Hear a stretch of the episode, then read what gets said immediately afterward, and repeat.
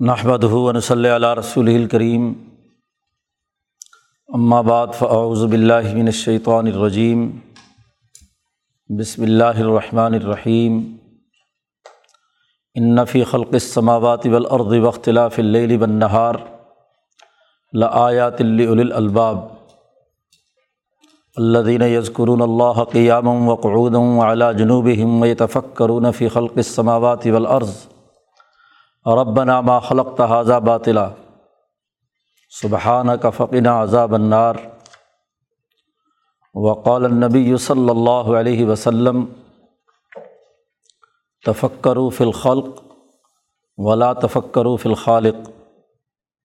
صدق اللہ مولانا العظیم و صدق رسول النبی الکریم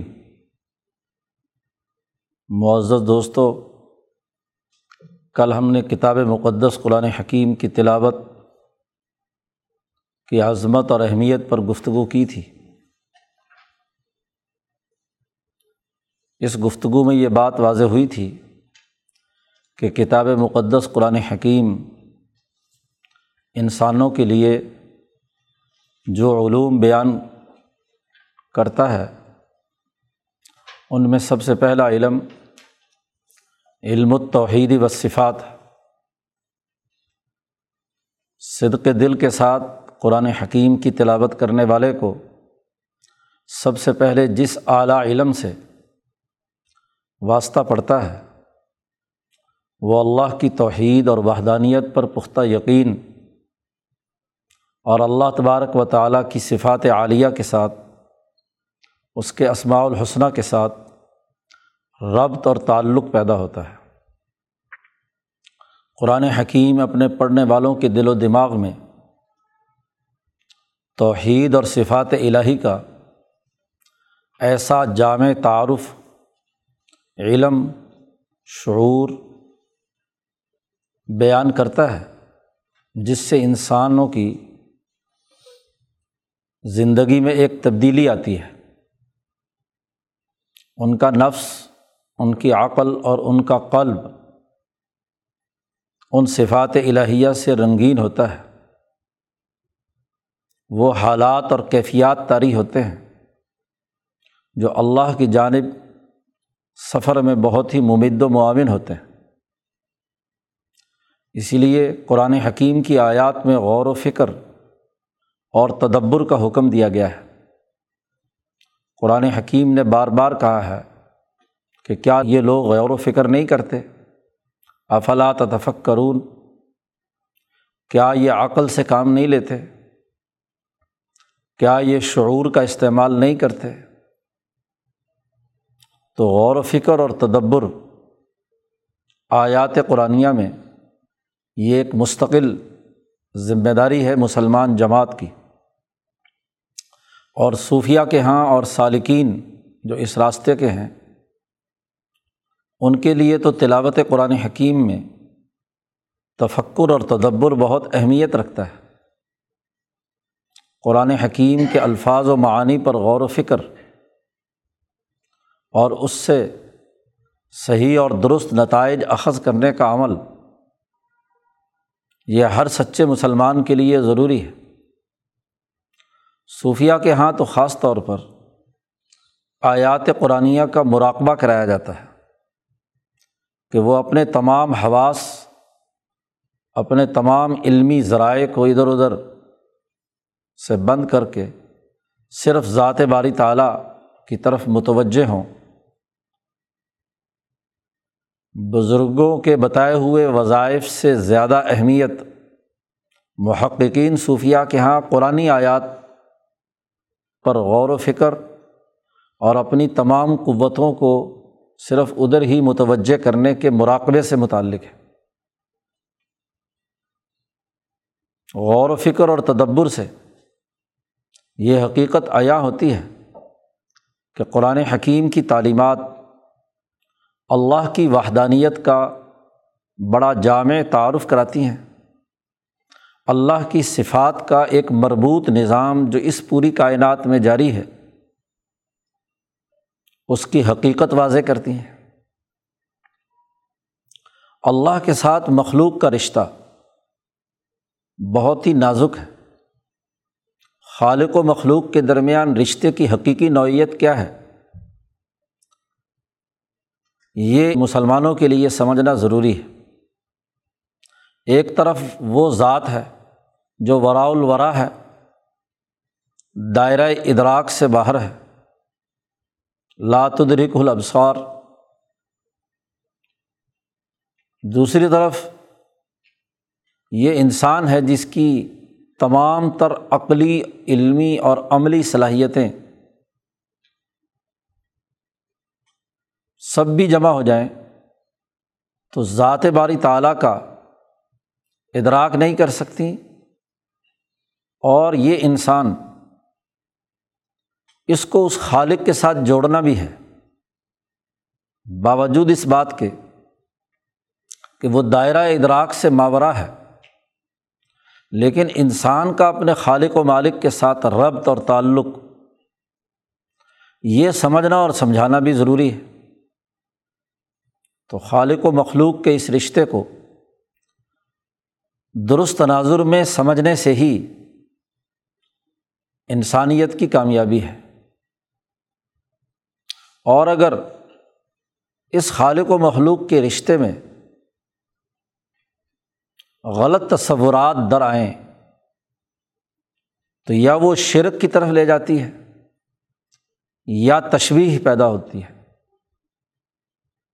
انسانوں میں اللہ کی صفات مان لینا شرک ہے، یا مخلوقات میں سے کسی میں، پتھر میں، بت میں۔ اور ذات باری تعالیٰ کے تعارف میں مخلوقات کے ساتھ مشابہت کے تصورات پیدا ہو جانا یہ تشویح کہلاتا ہے۔ اب اس معاملے کو، اس رشتے کو جتنی جامعت کے ساتھ قرآن حکیم نے عام فہم انداز میں انسانوں کو سمجھایا ہے، اس سے بہتر کوئی بھی نہیں سمجھا سکا۔ پھر کل انسانیت کے لیے قرآن حکیم نازل ہوا ہے۔ تو پورے انسانوں کی عقل انسانی اپنی طبیعت کے ساتھ اسے سمجھ سکے۔ امام شاہ ولی اللہ دہلوی نے اس نقطے کو بہت اہمیت کے ساتھ بیان کیا ہے کہ عقل انسانی اپنے طبعی تقاضوں کے تحت ذات باری تعلیٰ کا تعارف حاصل کر لے، یہ واجب اور فرض ہے۔ ایک وہ عقل جو منطقی اور فلسفی لوگوں کی ہے، جو ہندی کی چندی نکالتے ہیں، یا کلام کی لفظی بحثوں میں الجھ کر ذات و صفات کے مسائل کو ایک چیستہ بنانے والے ہیں۔ ان کی بات نہیں ہو رہی۔ ایک عام انسان جو اپنی طبعی تقاضوں، ملکیت اور بہیمیت کے مجموعی اعتدال اور توازن سے ذات باری تعلیٰ کا تعارف حاصل کر لے، اس کی وحدانیت اور اس کی صفات پر یقین پیدا کر لے، یہ واجب ہے، لازمی اور ضروری ہے۔ قرآن حکیم نے انسان کو اس کی طبعی تقاضوں کے تحت اس کی عقل کو علم التوحیدی و صفات سکھایا ہے۔ یہ وہ جامع علم ہے۔ کہ اس کے بغیر انسان ترقی نہیں کر سکتا۔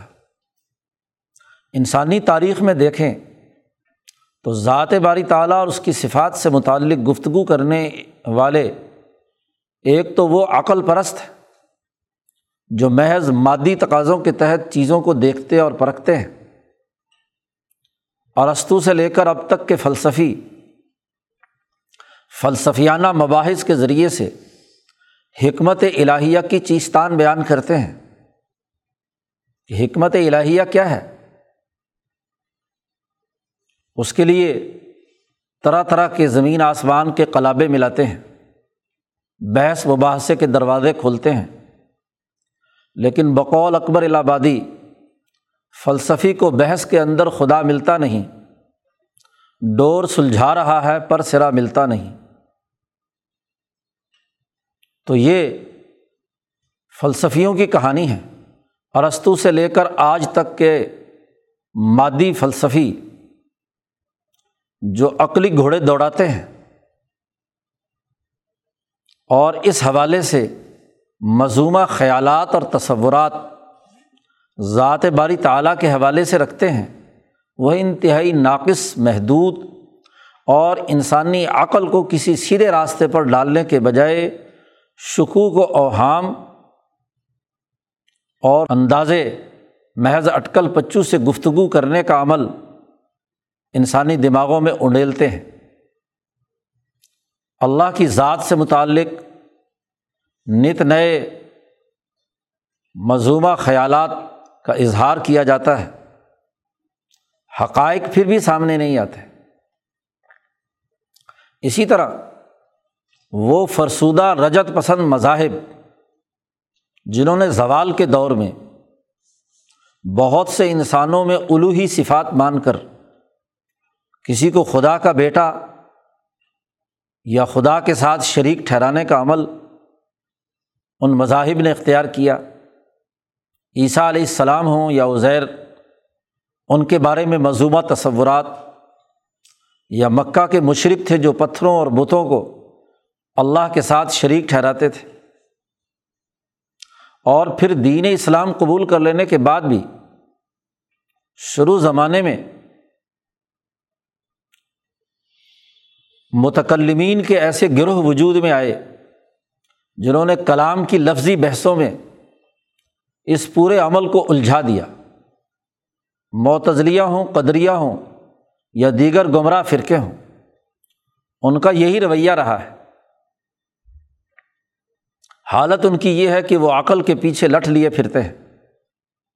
اور ذات باری تعلیٰ کے ساتھ جو ایک سچے مسلمان کا اور انسان کا تعلق ہونا چاہیے، اس کی علمی اور عقلی نوعیت واضح کرنے میں ناکام ہے۔ یہ شرف صرف علمائے ربانیین، محدثین فقہا اور صوفیہ صافیہ نے حاصل کیا ہے کہ انہوں نے قرآن حکیم میں اللہ نے جو علم التوحید و صفات واضح کیا ہے، اس کو درست تناظر میں پوری جامعت کے ساتھ سمجھا اور سمجھایا ہے۔ اور سلوک کے راستے پر چلنے والے سالکین کو یقین کی منزل تک پہنچایا ہے۔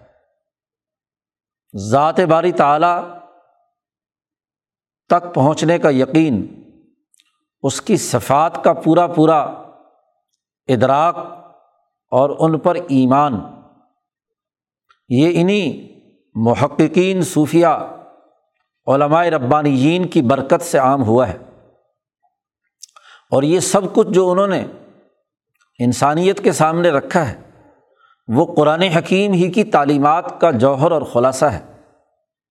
اس میں بیان کردہ علم التوحیدی و صفات۔ آخری دور میں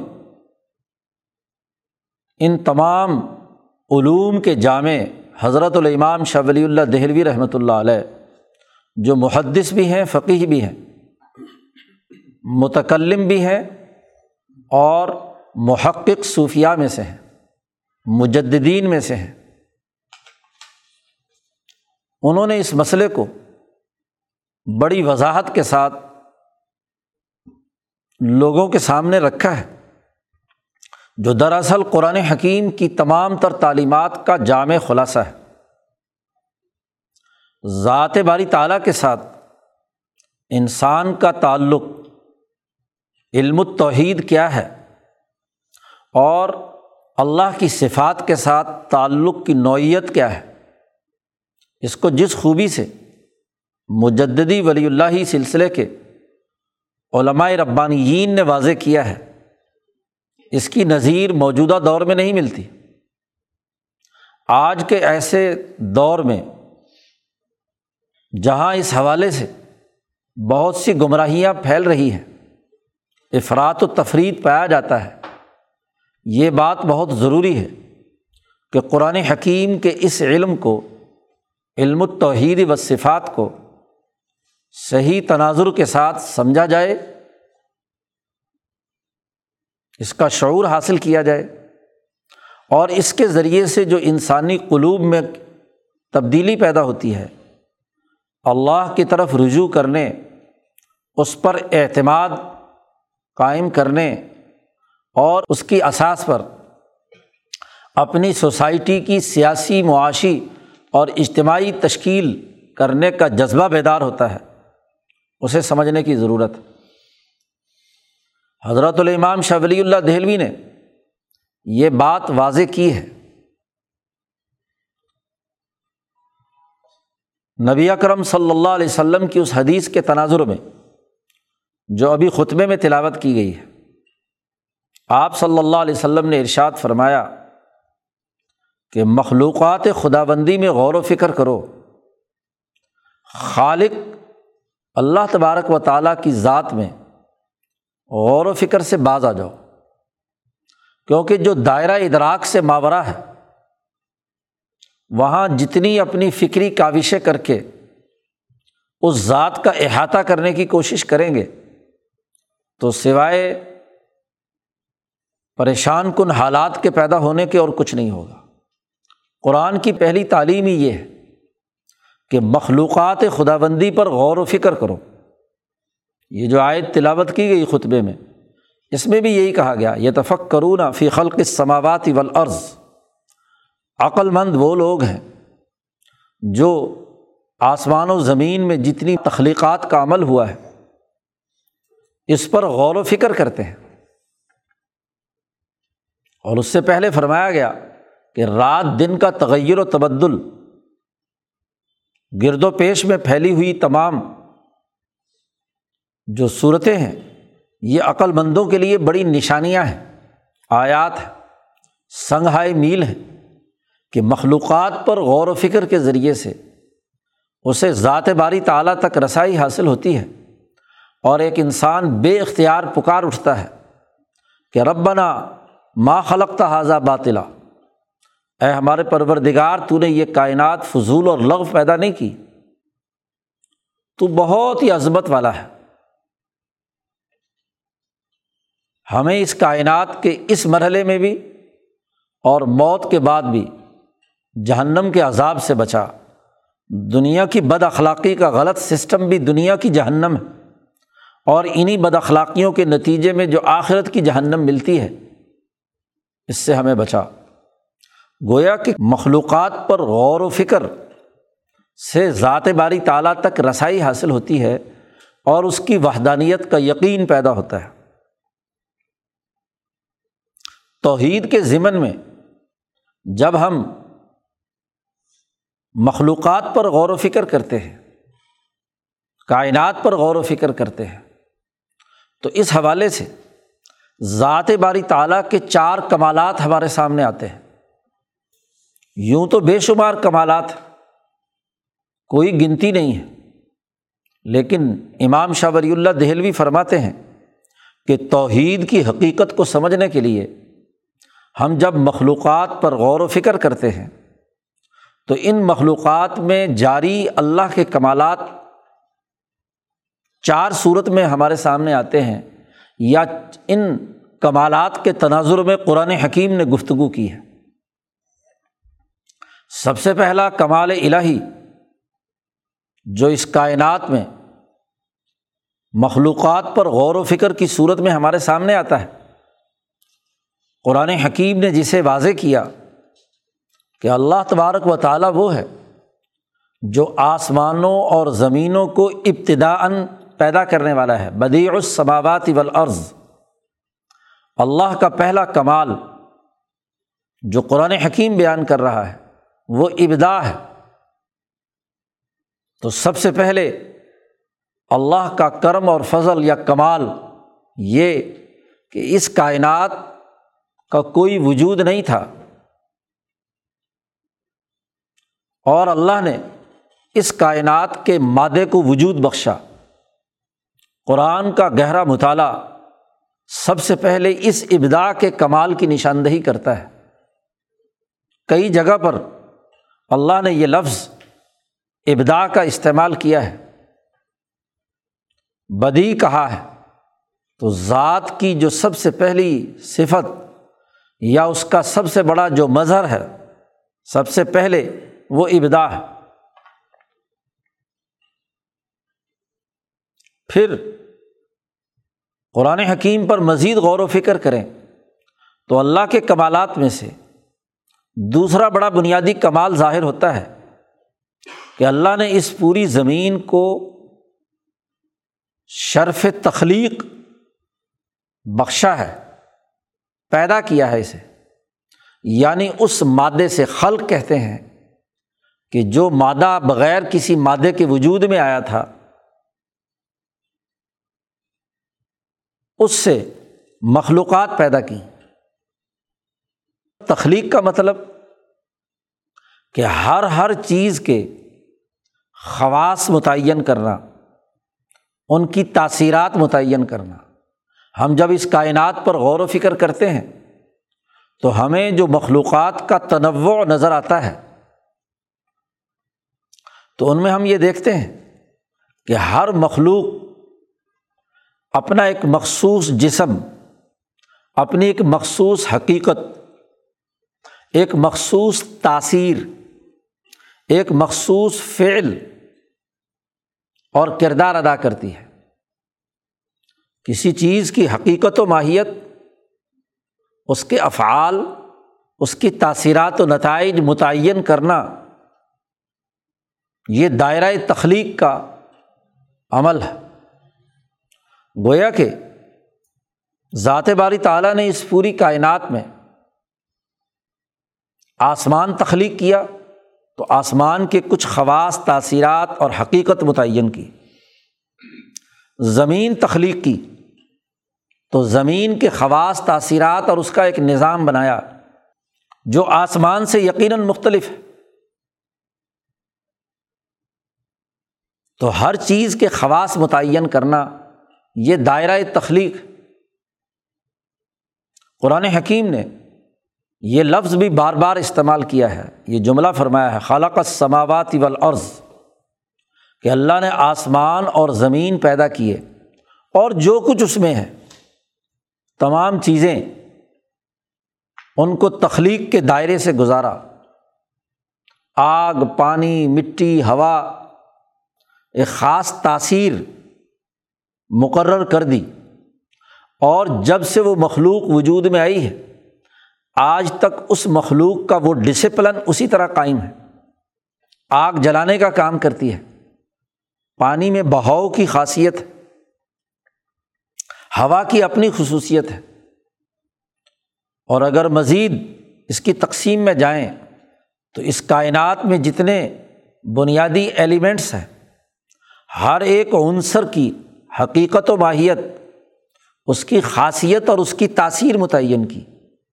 آکسیجن کی اپنی خصوصیت ہے وہ کبھی نہیں بدلتی۔ ہائیڈروجن کی اپنی خصوصیت ہے جب بھی وہ ہائیڈروجن کی اس خاص کیفیت اور حالت میں ہوگا تو اس کی خاص وہی تاثیر اور وہی نتیجہ ہوگا۔ آگ جلانے کا ہمیشہ کام کرے گی۔ زمین کو ایک جگہ ٹکا دیا، تصویہ کر دیا۔ ٹھوس تمہارے چلنے کے لیے تمہارے اٹھنے بیٹھنے کے لیے یہ فراش کے طور پر کام کرے گی۔ آپ اسی کی احساس پر اس پر بلڈنگ بنائیں، درخت لگائیں، پودے ہوں، معدنیات نکالیں، ان کا استعمال کریں، وغیرہ وغیرہ۔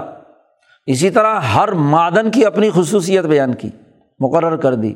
یہ لوہا ہے، یہ سونا ہے، یہ چاندی ہے، یہ تانبا ہے، وغیرہ وغیرہ۔ نباتات میں سے مخلوقات پیدا کیں تو ہر نبات کی اپنی ایک مخصوص خواص، تاثیرات۔ جب بھی وہ درخت اپنی اس دائرۂ کار کے اندر ہوگا تو اس کے وہی خواص اور نتائج نکلیں گے۔ اس کے پھل میں کیا تاثیر ہے؟ اس کے پتوں میں کیا تاثیر ہے؟ تو تخلیق کے دائرے میں ہر درخت کی، ہر جاندار کی، ہر حیوان کی گھوڑا گدا بلی، بندر، ہر ایک کی خصوصیات۔ پھر حضرت انسان، تو انسان کی اپنی خصوصیات اور پوری نوع انسانیت کی۔ جو مشترکہ خصوصیات ہیں، وہی نہیں، بلکہ ہر ہر نفس کی جو شخصی تعمیر و تشکیل کا عمل ہے، اس کے اپنے جو شخصی خواص ہیں، وہ تک متعین کر دی ہے۔ تو یہ مخلوقات کا دائرہ ہے۔ قرآن حکیم اس پر غور و فکر اور تدبر کی دعوت دیتا ہے۔ خاص طور پر بار بار قرآن نے کہا یہ تفق کرون فی خلق سماواتی ولعرض آسمان و زمین اور ان کے اندر جو اشیا ہیں، ان کی تخلیق پر غور و فکر کرو۔ دوسری جگہ پر اس کی مزید تفصیل بیان کی۔ ہوائیں کیسے چلتی ہیں، کشتیاں کیسے چلتی ہیں ہاں جی کاشت کاری کیسے کرتے ہو؟ چیزیں کیسے اگتی ہیں؟ بارش کیسے برستی ہے؟ تو ان تمام خواص اور تاثیرات پر غور و فکر کی دعوت دی اور ان کا تعین کیا۔ تخلیق کا دائرہ۔ اور جب مخلوقات وجود میں آ گئیں، تو ہر مخلوق دوسری مخلوق سے اپنی ایک امتیازی اور انفرادی خصوصیت رکھتی ہے۔ گو تمام مخلوقات میں کچھ مشترکات ہیں مابل اشتراک اور ہر مخلوق دوسرے سے اپنی کچھ امتیازی خصوصیات کے حامل بھی ہے تو اللہ کا جو تیسرا کمال جس پر قرآن حکیم غور و فکر کی دعوت دیتا ہے، وہ مدبر السماوات والارض آسمانوں اور زمینوں کی تدبیر کرنے والا تدبیر کہتے ہیں ایک ایسے سسٹم کو جس میں یہ تمام متنوع اور ممتاز مخلوقات اپنے اپنے دائرے پر رہ کر کام کریں، اپنے اپنی حدود میں ہو سورج، چاند، ستارے اپنے محور پر گردش کریں۔ کل فی فلاکی یس بہون ہر ایک سیارہ اپنے اپنے دائرے میں گردش کر رہا ہے۔ اور اگر وہ اپنے مدار سے باہر نکلے اور دوسرے کے مدار میں داخل ہو تو ٹکراؤ پیدا ہوگا۔ مخلوقات تباہ و برباد ہو جائے گی۔ جبکہ جو مخلوق پیدا کی گئی ہے، اسے جب تک یہ کائنات قائم ہے، اسے برقرار رہنا ہے۔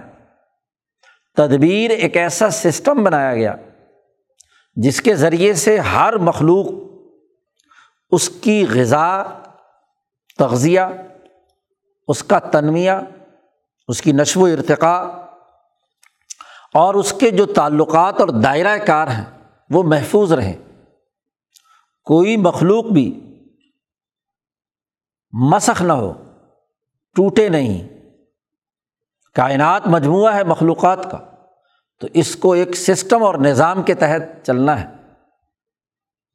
قرآن حکیم نے اس پورے تدبیری نظام پر غور و فکر کی دعوت دیتے ہوئے اللہ کی ان صفات کا جو تدبیر کے ذیل میں آتی ہیں، کہ وہی قابض ہے، وہی باسط ہے۔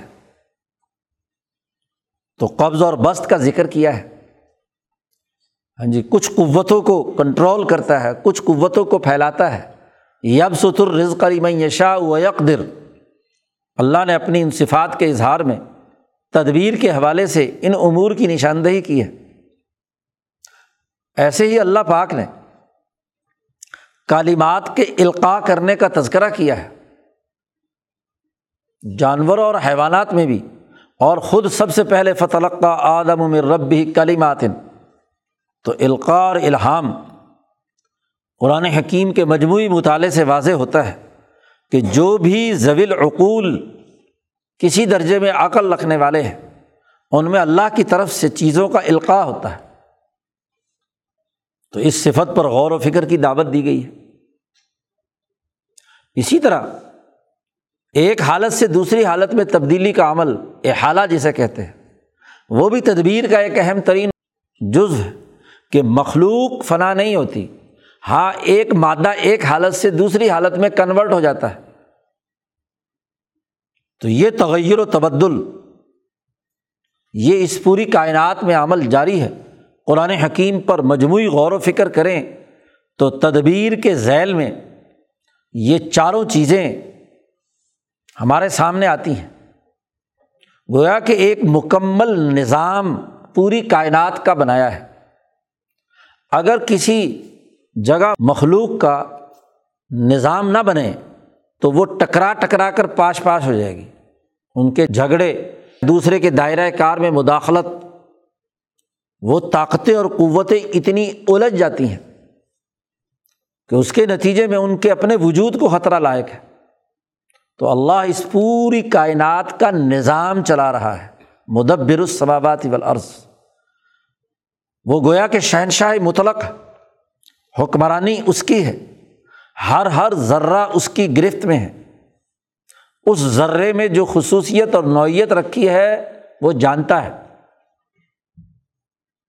پتھر میں ہو، معدنیات میں ہو، نباتات میں ہو، حیوانات میں ہو، اس میں کام کرنے والا ہر ایک سیل، ہر ایک بیکٹیریا، ہر ایک وائرس دراصل اس کے کنٹرول میں ہے۔ عالمگیر سسٹم چلانے والی ذات اس پوری کائنات کا وہی ایک ذات باری تعالیٰ ہے۔ مدبر السماوات والارض۔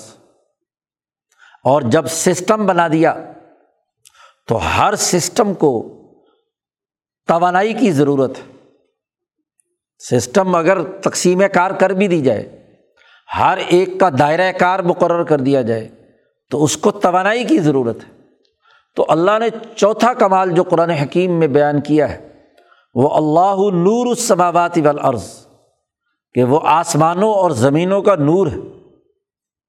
وہ انرجی ہے، وہ توانائی ہے روشنیوں کا وہ سفر ہے جو ان تمام کمالات کے اندر توانائی بھرتا ہے۔ ذات باری تعالیٰ کی طرف سے ہی وہ توانائیاں اس کائنات کے اندر بکھیری جاتی ہیں، جس سے ہر معدن، ہر نبات ہر حیوان، ہر انسان اپنی اپنی ضرورت کی توانائی اور انرجی لیتا ہے۔ ہر مخلوق اپنے دائرۂ تخلیق کے اندر رہتی ہے۔ ہر تدبیر اپنا ایک مکمل کام کرتی ہے۔ تو اس پوری کائنات کے جتنے افعال، جتنی نوعیتیں ہیں، وہ اسی نور ہی کی احساس پر ہے سورج کی روشنی ہو یا کائنات میں بکھری ہوئی دیگر تمام روشنیاں ہوں، وہ اصل ہیں، وہی اس تمام کائنات کے پیچھے کردار ادا کرنے والی ہے گویا کہ تجلیات الہیہ کا ایک ایسا نیٹ ورک ہے اور روشنیوں کا ایسا نظام ہے، جس سے یہ پوری کائنات اپنے مسلسل سفر پر جاری ہے۔ جب تک اللہ نے اسے قائم رکھنا ہے۔ تمام تر اللہ کی صفات، تمام تر مخلوقات، وہ ان چار کمالات الہیہ میں جکڑی ہوئی ہیں۔ ابدا خلق، تدبیر اور تجلی یا تدلی یا نور الہی۔ تو قرآن حکیم ان چار کمالات کا تذکرہ کرتا ہے اور ان پر غور و فکر کی دعوت دیتا ہے کہ اس کو سمجھنے کی کوشش کرو۔ گویا کہ کائنات کے سسٹم کو سمجھایا جا رہا ہے۔ یہ توحید کا وہ اعلیٰ مقام ہے جسے شاہ صاحب نے بہت خوبی کے ساتھ واضح کیا ہے۔ اسی لیے شاہ صاحب نے جب علم توحیدی و صفات کی بحث کی ہے تو وہاں توحید کے چار درجے بیان کیے ہیں۔ ایک، توحید کا تعلق کہ کائنات کچھ نہیں تھی، اس وقت اللہ تبارک و تعالیٰ کی ذات اکیلی تھی۔ وہ ہمیشہ سے ہے اور ہمیشہ رہے گا۔ اول اول والآخر والظاہر والباطن۔ اور اس ذات نے جو مستقل اپنا وجود اور واجب الوجود ہے اس نے یہ کائنات جو امکانیات کے دائرے کی ہے، اسے وجود بخشا ہے ابدا کیا ہے۔ یہ توحید کا پہلا درجہ ہے۔ قرآن حکیم پر غور و فکر کرنے والے کو توحید کے اس درجے کو تسلیم کرنا ہے۔ بلکہ قرآن حکیم نے اس کو ان قواعد مسلمہ کے طور پر پیش کیا ہے کہ یہ کل انسانیت کا تسلیم شدہ قاعدہ اور ضابطہ ہے۔ توحید کا یہ درجہ تسلیم شدہ ہے۔ ہر انسان خواہ و فلسفی دماغ ہو، کسی مذہب سے وابستہ ہو، کسی درجے کی بھی عقل رکھتا ہو، یہ ضرور مانتا ہے کہ اس کائنات کا ایک خالق ہے اور یہ مخلوق ہے اور مخلوق ایک ممکن الوجود ہے جو واجب الوجود کی محتاج ہے۔ یہ توحید کا پہلا درجہ ہے۔ قرآن حکیم اس کو بطور تسلیم شدہ قاعدے کے بیان کرتا ہے اور اس پر یقین کی دعوت دیتا ہے۔ توحید کا دوسرا درجہ کہ اس پوری کائنات کی تخلیق بھی اسی نے کی ہے۔ اس پر تو مکے کے وہ مشرق جو ابراہیم علیہ السلام کی اولاد میں سے تھے، وہ بھی تسلیم کرتے تھے۔ قرآن کہتا ہے بلا ان سالتا ہوں آپ ان سے سوال کریں گے، کس نے آسمان و زمین پیدا کی ہے تو کہتے ہیں یقول اللہ، ضرور بھی ضرور، لام بھی تاکید کا، نون ثقیلا کا۔ ضرور کہیں گے کہ اللہ نے۔ تو توحید فی الخلق، یہ دوسرا درجہ ہے۔ اور یہ بھی تمام مذاہب اور تمام فلسفوں میں تسلیم شدہ ہے کہ یہ کائنات اللہ نے تخلیق کی ہے۔ تخلیقات کو اس لیے مانتے ہیں کہ یہ متنوعات ہمیں نظر آتی ہیں۔ متنوع مخلوق، الگ الگ امتیازی خصوصیات کے حامل، کوئی آدمی معدنیات اور نباتات کی علیحدہ علیحدہ تخلیقی صلاحیتوں کو نہیں سمجھتا، سب سمجھتے ہیں۔ بالکل ہی مجنون اور پاگل ہو، اسے پتھر میں اور جاندار میں یا درخت میں فرق اور امتیاز نہ نظر آتا ہو، تو اس مجنون اور پاگل کی بات نہیں ہو رہی۔ وہ مخلوق علیحدہ ہے، یہ مخلوق علیحدہ ہے۔ پھر نباتات میں یہ آم کا پودا ہے، یہ سیب ہے، یہ انار ہے، یہ فلاں ہے، یہ فلاں ہے۔ اس کا فرق و امتیاز ہر آدمی جانتا ہے۔ جانداروں میں، حیوانات میں، انسانوں میں۔ تو یہ دائرۂ تخلیق ہے، جس میں توحید کی کار فرمائی ہے۔ ایک مسلمان جب قرآن کی تلاوت کرتا ہے تو اسے اللہ کو بدی السماوات والارض ماننا ہے۔ توحید کا اعلیٰ ترین درجہ۔ اسے توحید کا دوسرا درجہ تخلیق، آسمان و زمین کی تمام مخلوقات کی تخلیق پر یقین رکھنا ہے۔ اسے اس بات پر بھی یقین رکھنا ہے کہ اس پوری کائنات کا سسٹم چلانے والا مدبر السماوات والارض بھی وہی ایک ذات ہے۔ مکے کے مشرق اور وہ فرسودہ رجت پسند مذاہب کے ماننے والے انہوں نے کہا کہ اللہ پیدا تو کر چکا، پیدا کرنے تک تو اللہ کی بات ٹھیک ہے۔ اس کے بعد اللہ نے اس کائنات کا نظام چلانے کے کچھ اختیارات، کسی لات، منات، عزا یا اللہ کی الوحی خصوصیات عیسیٰ مسیح میں یا عزیر جو اللہ کا بیٹا ہے اس میں منتقل ہو گئی۔ یہاں سے شرک پیدا ہوا۔ جو تدبیر کائنات کے اندر اللہ کے ساتھ شریک ٹھہرانے کا عمل ہے۔ تو ایک سچے مسلمان کو دعوت دی گئی کہ وہ اس بات پر یقین اور اعتماد کرے کہ کائنات کی ان مخلوقات کا پورا نظام بھی اکیلا وہی ذات باری تعالیٰ چلا رہا ہے۔ وہ القاہر فوق عباد ہی وہی غالب ہے اپنے تمام بندوں پر۔ کوئی چیز، کوئی رتب و یابس۔ اس کی نظر سے اوجل نہیں۔ وہ پتھر کے پیٹ میں کیڑے کو بھی رزق فراہم کرتا ہے۔ وہ اندھیرے میں مخلوقات کی سننے والا اور دیکھنے والا ہے۔ مدبر وہی ہے۔ کائنات کے اس سسٹم میں، چیزوں میں، جو ایک دوسرے کے ساتھ ربط اور تعلق ہے، اس سے الوحی اختیارات کیسے آ گئے ان مخلوقات میں؟ باپ اگر اولاد کے پیدا کرنے کا ذریعہ ہے، تو وہ اس پیدا کی ہوئی اولاد کا خدا کیسے بن گیا؟ یہ تو اس کائنات کے سسٹم کی ترتیب ہے۔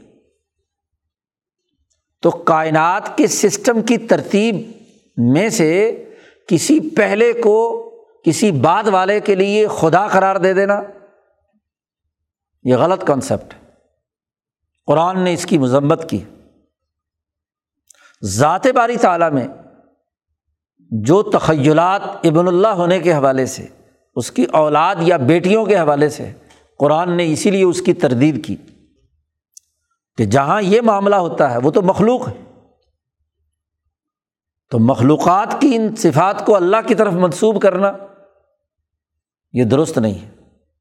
تو پوری کائنات میں، کائنات کا پورا سسٹم چلانے والی ذات ذات باری تعالیٰ کی ہے۔ اس پر پختہ یقین اور اعتماد رکھنا توحید کا تیسرا درجہ ہے۔ اور چوتھا درجہ یہ ہے کہ اس کائنات میں ویسے تو کائنات کی ہر چیز اللہ کے نور سے اور اس کی تجلیات سے منور ہے۔ توانائی کا افراز وہیں سے ہو رہا ہے۔ ہم دیکھتے ہیں کہ اس کائنات میں ہر ایک بنیادی عنصر، سیل، خلیہ ہر ایک کی ایک ریڈیشن ہے، توانائی کا اخراج ہو رہا ہے، اور دوسری طرف اس کو آبزرو کرنے کا عمل ہے۔ تو ریڈیشن پوری کائنات میں ہے، سورج کی ریڈیشن سے زمین، اور زمین سے جو کچھ اس کی تاثیرات ہے باقی مخلوقات پر اثر انداز ہو رہا ہے۔ تو یہ جو درمیان میں توانائیوں کا ربط ہے، جس کو مثالی قوتیں کہیے نورانی قوتیں کہیے، توانائی کے اخراج کی حقیقت خود قرآن حکیم نے اسی آیت میں جسے آیت نور کہا جاتا ہے، اللہ نور السماوات والارض مسل نور ہی کمش کاتن فیحہ مصباح۔ اس میں واضح کیا کہ جیسے وہ روشنی گھٹا ٹوپ اندھیروں میں چمکتے ہوئے ستارے کی طرح اپنی توانائی بکھیر رہی ہے اسی طرح اس پوری کائنات میں توانائیوں کے بکھرنے کا نظام اس ذات باری تعالیٰ کے ساتھ وابستہ ہے۔ اس میں الہی ہی کا نور ہے جو اس پوری کائنات کو روشن رکھے ہوئے توانائی کے بغیر تو دنیا میں کوئی سسٹم نہیں چلتا۔ جب تک اس میں توانائیاں نہ ہوں۔ اور توانائی وقتاً فوقتاً مختلف نوعیت لیے ہوئے دنیا میں آتی ہے۔ وہ انسانوں کی صورت میں بھی کہ جن پر وہی آئی، تجلیات الہیہ کا نزول ہوا۔ تو رات زبور، انجیل اور قرآن کی صورت میں اللہ کا کلام، توانائیوں کا ایک نیا نظام لے کر ہر ایک نبی کے ذریعے سے دنیا میں وہ نور پھیلا۔ وہ خانہ کعبہ پر پڑنے والی تجلیات اور انوارات الہیہ بھی ہیں جو انسانی قلوب کو کھینچ کر اللہ سے جوڑنے کا کام کرتی ہیں۔ وہ امبیا کے قلوب پر نازل ہونے والی کتب مقدسہ، بالخصوص قرآن حکیم کی تجلی اور نور بھی ہے، جو انسانی دلوں کو کھینچ کر اللہ سے جوڑنے کا کام کرتا ہے۔ وہ نماز جیسی وہ اعلیٰ عبادت ہے، جو نورانی مخلوق اللہ کے حضور میں عرش الٰہی کے سائے میں صف باندھ کر وہ عبادت سر انجام دیتی ہے اور جو انسان اس نماز کے ساتھ اپنا تعلق قائم کرتے ہیں تو وہ نورانیت ان پر منتقل ہوتی ہے۔ تو ان چاروں دائروں کی توحید اختیار کرنا، یہ ہر انسان کی عقل اپنے طبعی تقاضوں کے تحت سمجھ سکتی ہے۔ اس کے لیے کسی لمبے چوڑے فلسفی ہونے اور بہت زیادہ ہندی کی چندی نکالنے کی ضرورت نہیں۔ سمپل سے چار مراتب توحید کے۔ یہ قرآن بیان کرتا ہے اور اپنے پڑھنے والوں کے دل و دماغ کو کھینچ کر اللہ سے جوڑتا ہے۔ وحدانیت پیدا کرتا ہے۔ اور ان چاروں کمالات کے ذیل میں جتنی صفات کا اظہار ہوا ہے، وہ بھی قرآن نے متعین کر دی۔ اس لیے صفات الہیہ وہ تمام کی تمام اور الاسماء الحسنہ، وہ توقیفی ہیں۔ خود اللہ نے بتلا دیے۔ اللہ نے متعین کر دیا۔ انسان خود اگر اللہ کے لیے کچھ اوساف بیان کرتا تو غلطی کھا سکتا تھا۔ اپنے تاثرات یا اپنی کمزوریوں کی بعض باتیں بھی ممکن تھا ایک انسان وہ اللہ کی طرف منسوب کرتا، لیکن اللہ نے قرآن حکیم میں ان ننانوے ناموں کو بڑی خوبی کے ساتھ بیان کر دیا۔ نبی اکرم صلی اللہ علیہ وسلم نے اس کی وضاحت کر دی۔ تو یہ صفات بھی توقیفی ہیں۔ یہ کسی عالم، کسی بات کے انسان کی گھڑی بھی نہیں ہے۔ خود اللہ نے اپنے لیے ان چیزوں کا استعمال کیا ہے۔ وہ الحی ہے، زندہ ہے۔ کیونکہ کائنات کی تمام چیزوں پر جو بھی چیزیں کام کر رہی ہیں، ان میں ایک طرح کی ایک حیات ہے۔ اب اس حیات کو قائم کرنے والی ذات وہ الحی ہے۔ وہ القیوم ہے۔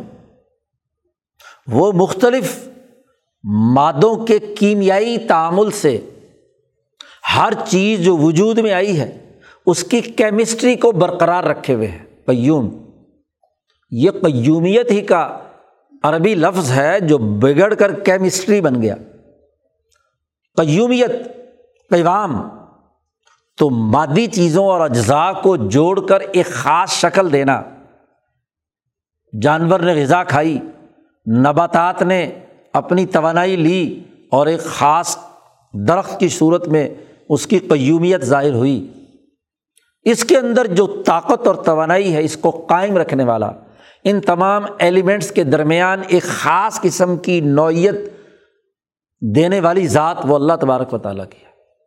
زمین ایک ہی تھی، سورج کی روشنی ایک ہے، پانی ایک ہے، پوٹاش اور فاسفورس اس زمین میں ایک ہی ڈالا گیا۔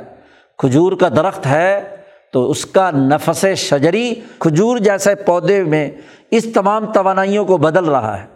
وہیں سیب کا درخت ہے، گندم کا پودا ہے زیتون ہے، کوئی اور نباتات میں سے ہے، وہ وہی توانائی، وہی زمین، وہی فاسفورس، وہی پوٹاشیم لیتا ہے اور وہ ایک خاص اپنی کیمسٹری کے مطابق اسے کنورٹ کرتا رہتا ہے۔ اس میں سے سیب کا ذائقہ، اس میں سے کھجور کا ذائقہ، اس میں سے آم کا ذائقہ۔ یہ جو اس کے اندر صلاحیت پیدا کی ہے، یہ اللہ کی صفت القیوم کا مظر وہی رزاق ہے۔ وہی مالک الملک ہے، وہی ہاں جی کریم ہے، وہی عزیز ہے، زبردست، وہی حکیم ہے، وہی خبیر ہے، وہی علیم ہے، وہی سمیع ہے، وہی بصیر ہے۔ تو یہ ننانوے نام قرآن حکیم نے غور و فکر کی دعوت دی کہ توحید کا لازمی تقاضا ہے کہ ان تمام کو پیش نظر رکھا جائے۔ ان اسماعی الہیہ میں سے کچھ تو خلاق سماواتی والارض سے تعلق رکھتا ہے، مبدی اور معید۔ کچھ صفات کا تعلق ہاں جی وہ کائنات میں جاری تدبیر کے نظام سے ہے۔ کچھ صفات کا تعلق تجلیات الہیہ اور انوارات الہیہ کی نزول سے ہے۔ کہ اس نے قرآن نازل کیا، علم دیا، عقل و شعور دی، غور و فکر کی دعوت دی، تمہیں طاقت اور قوت عطا فرمائی۔ تو یہ اللہ نور السماوات والارض کا مظہر ہے۔ تو ننانوے نام ان چار کمالات کے ساتھ مربوط ہیں۔ اس پر غور و فکر کی دعوت دی ہے۔ اور ان تمام میں ایک اور بڑی اہم بات انواع البر میں یعنی نیکیوں کی اقسام میں ایک اعلیٰ ترین قسم، وہ اس بات پر ایمان رکھنا ہے کہ اللہ ہی کی طرف سے جو اچھی یا بری تقدیر متعین ہوئی ہے۔ بلقدر خیری ہی و شرری اس پر یقین رکھنا۔ اور اسی کے احساس پر ایمانیات کی دعوت دی گئی انہیں صفات کے اعتبار سے۔ آمن تو بلّہ ہی و ملاکتی ہی و کتبی ہی و رسولی ہی و یوم الآخری یہ تمام جو ایمانیات کی بنیادی حقیقتیں، جو علم توحید و صفات سے پوٹی ہیں، ان کو واضح کر دیا گیا۔ ذات باری تعالیٰ پر ایمان، اس کے وہ نورانی فرشتے جو نور سے پیدا کی ہوئی مخلوق ہے، اور وہ اس پوری کائنات کے نظم و نسق چلانے کی اللہ کے ماتحت انتظامی ذمہ داریوں کو سر انجام دینے والی ہے، اس پر ایمان، فرشتوں پر ایمان۔ پھر اس کائنات کا نظام چلانے کے لیے صحیح طور پر، بالخصوص قرائے عرض پر اللہ نے جو فیصلے متعین کر کے کتابوں کی صورت میں نازل کیے ہیں، کتب، ان پر ایمان۔ کیونکہ وہ ان چاروں کمالات کا لازمی نتیجہ ہے کہ کائنات میں انسانی سسٹم کو زیادہ بہتر طور پر چلانے کے لیے کن بنیادی اثاثی امور کی ضرورت ہے، تو وہ کتب مقدسہ کی صورت میں جو پیغام نازل ہوا ہے، اس پر ایمان۔ یہ کتابیں اللہ کے فیصلے، یہ فرشتوں کا نازل ہونا جس خاص شخصیت پر رسولوں پر آیا ہے، تو رسول کی اتھارٹی پر ایمان۔ رسول جو اللہ کا خلیفہ اور نائب بن کر دنیا میں کردار ادا کرتا ہے، تو اس رسول کی اتھارٹی کو تسلیم کرنا۔ وہ جو حکم دے، اسے ماننا۔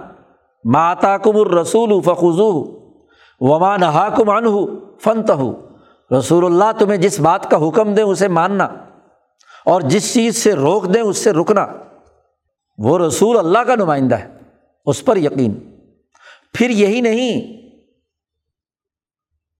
توحید اور ایمان کا لازمی تقاضا یہ بھی ہے کہ اس کائنات کا جو آخری نتیجہ نکلنا ہے، کائنات فضول اور لغ پیدا نہیں کی گئی، تو آخرت کے دن پر ایمان۔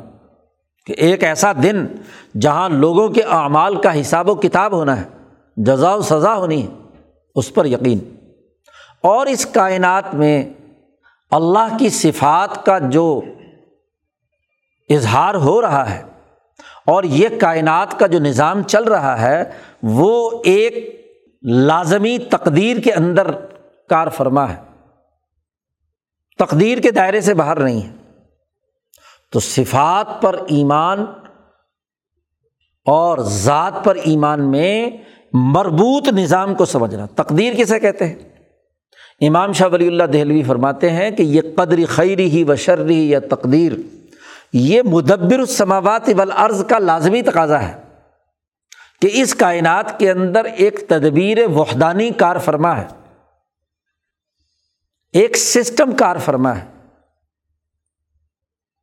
ایک واحد تدبیر اور واحد تدبیر تقاضا کرتی ہے کہ ہر ایک مخلوق کا دائرۂ کار متعین کیا جائے کہ وہ کیا کرے گی، کتنی کیپیسٹی ہے۔ آپ دیکھیے کہ دنیا کے نظم و نسق چلانے میں بھی ہم یہ دیکھتے ہیں کہ کسی بھی پروجیکٹ کو تیار کرنے سے پہلے ذہن میں خاکہ بناتے ہیں۔ پھر اسے کاغذ پر منتقل کرتے ہیں۔ اس کی تفصیلات طے کرتے ہیں۔ بلڈنگ بنانی ہے مثلاً، تو اس کا سول ورک کیا ہوگا؟ یہ بلڈنگ کن مقاصد و اہداف کے لیے ہے؟ ہسپتال ہے ہاں جی کوئی فیکٹری ہے، کوئی مسجد ہے، یا اپنے رہنے کی رہائش ہے۔ جس نوعیت کا ہوگا، اس کے مطابق اس کا سول ورک کیسے ہوگا؟ اس کا بجلی کا کام کیسے ہوگا؟ اس کے دیگر لوازمات اور تقاضے کیسے پورے کیے جائیں گے؟ تو پورا کاغذ پر ڈاکومنٹ بنتا ہے۔ بلکہ اس کے سوسائٹی پر کیا اثرات ہوں گے؟ کسی بھی پروجیکٹ کی یہ اسٹڈی بھی کرائی جاتی ہے۔ ماحول پر کیا اثر ہوگا؟ اس کے نفع نقصان کی کیا شکل ہے؟ وغیرہ وغیرہ۔ دنیا کے ہر مہذب اور ترقی یافتہ ملک میں جو کام بھی ہوتا ہے، ایک طے شدہ سسٹم۔ ایک طے شدہ طریقۂ کار کے مطابق ہوتا ہے۔ اس کا پہلے ڈاکومنٹ بنایا جاتا ہے۔ تو اس کے مطابق کام کرنے والے ان کے سفرد کر دیا جاتا ہے۔ وہ اس کے مطابق پورا پروجیکٹ تیار کرتے ہیں، کام کرتے ہیں۔ تو یہ کائنات اللہ کا پروجیکٹ ہے۔ جو اس کی صفات کا مظہر ہے۔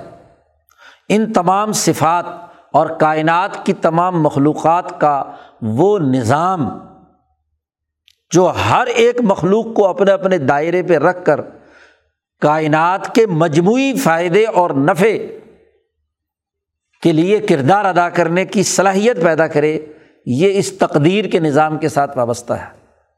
شاہ صاحب نے اسے بالکل واضح کر دیا کہ یہ تقدیر ناگزیر ہے۔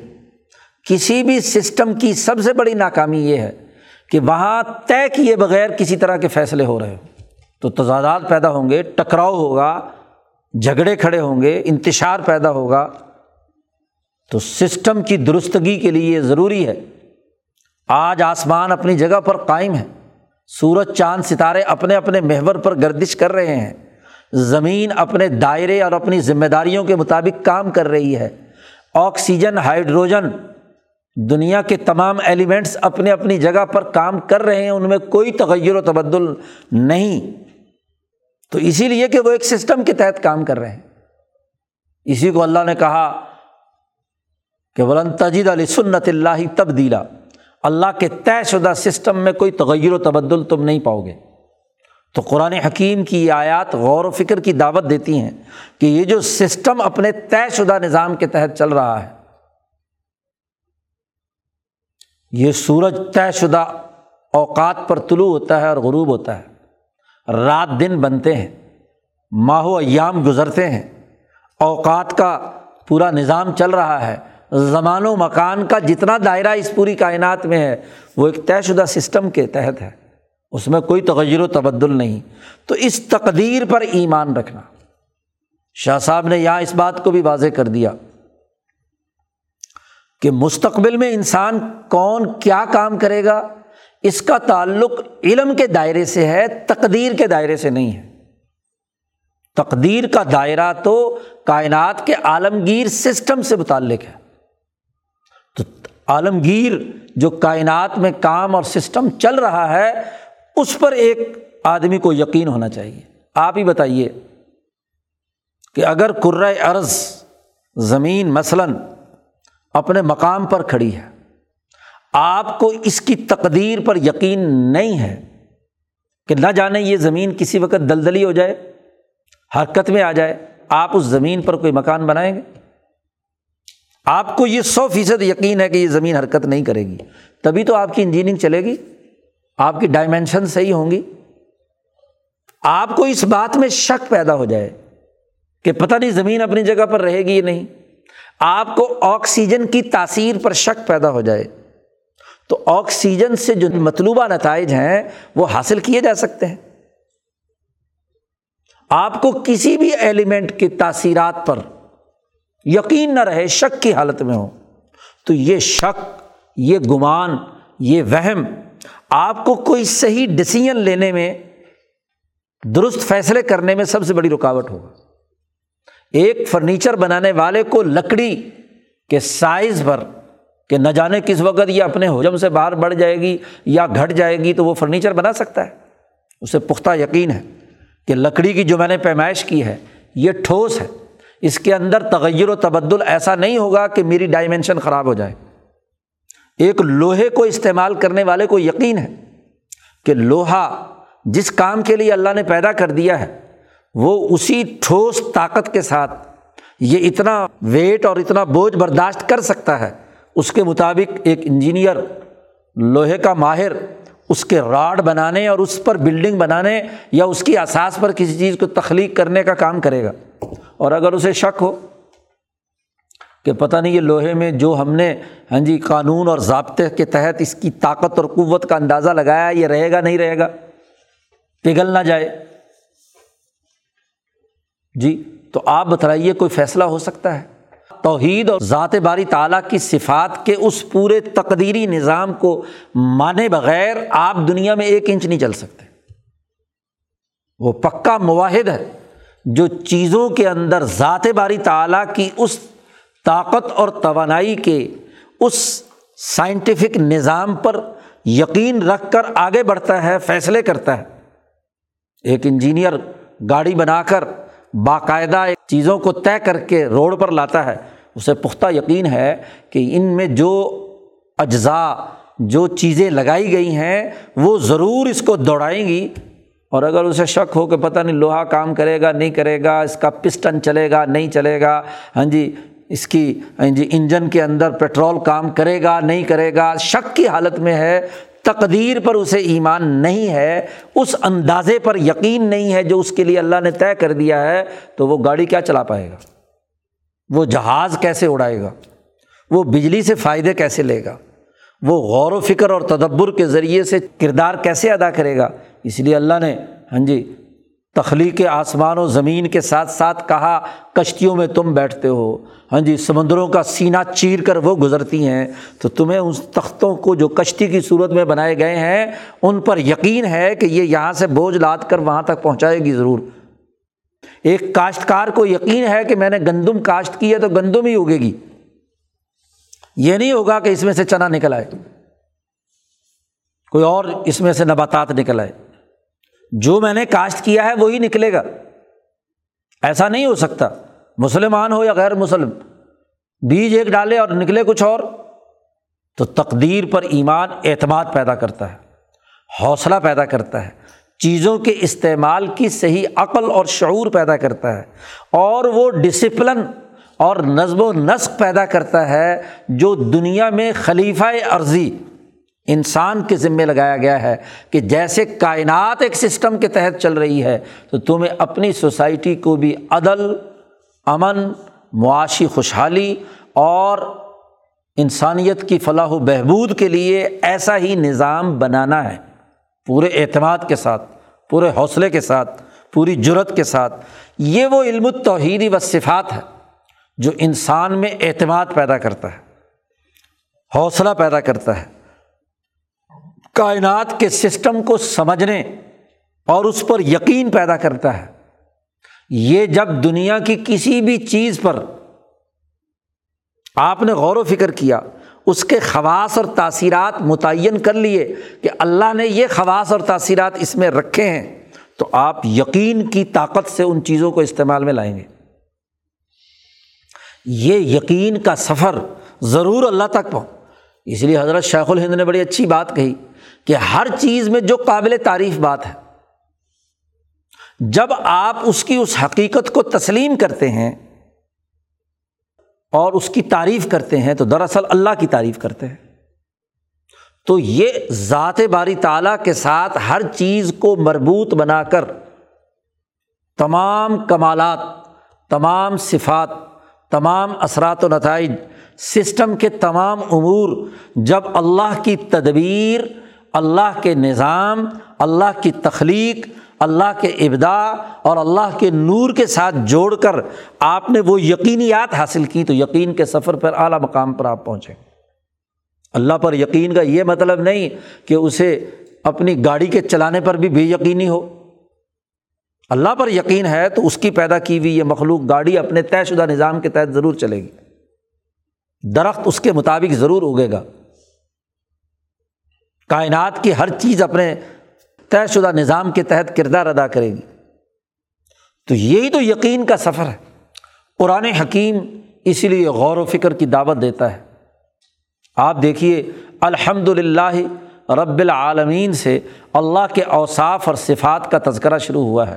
شروع قرآن سے۔ اور قرآن حکیم کے اختتام تک۔ اعوذ برب الناس۔ رب الناس کے پناہ میں جانے تک ہر طرح کے وسوسوں، شکوک و شبہات، محض جنون و اوہام، ان سے برات پیدا کر کے یقین کی حالت پر لانا کہ جب اللہ کی پناہ میں آ گیا، اس کے طے شدہ نظام کو میں نے تسلیم کر لیا، ہر طرح کا وسوسہ ہاں جی شک و شبہ ہاں جی شریر لوگوں کی طرف سے، شیطانوں کی طرف سے، جنتی وناس تمام کی طرف سے ہونے والے شکوک و شبہات اس نے نکال دیے۔ یقین کے اعلیٰ مقام پر وہ پہنچ گیا۔ تو یہ انہیں صفات الہیہ اور انہیں ذات باری تعلیٰ کے کمالات کا اظہار ہے۔ تو ایسا پختہ فکر، پختہ سوچ رکھنے والا، غور و فکر اور تدبر کرنے والا انسان اس کے بعد جو اقدام کرے گا وہ یقین کی صورت میں ہوگا۔ جی؟ ابو بکر صدیق کے یقین کا حالت یہ ہے کہ ساری دنیا مخالف ہو جائے۔ کلمہ بھی پڑھیں، نماز بھی پڑھیں، روزے بھی رکھیں، زکوٰۃ کا جانور بھی دیں، لیکن وہ رسی نہ دیں جو حضور کے زمانے میں دیتے تھے۔ میں جنگ کروں گا۔ تمام لوگوں سے جنگ لڑوں گا۔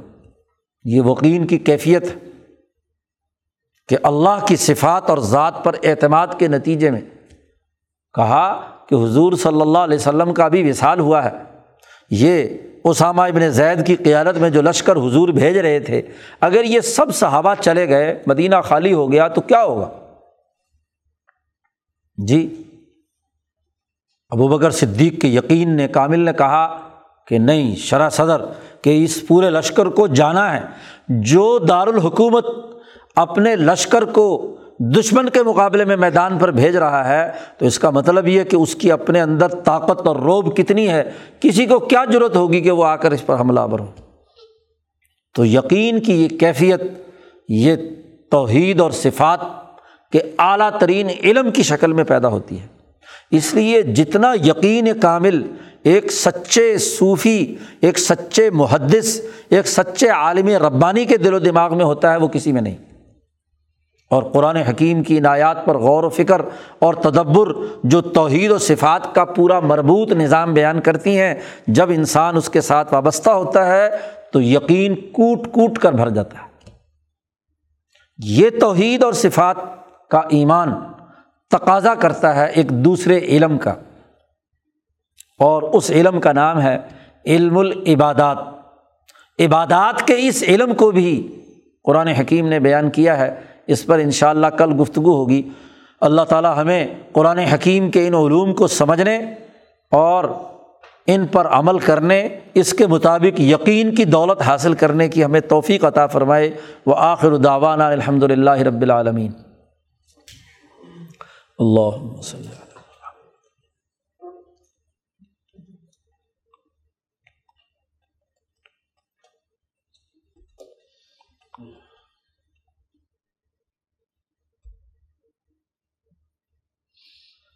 اجمانی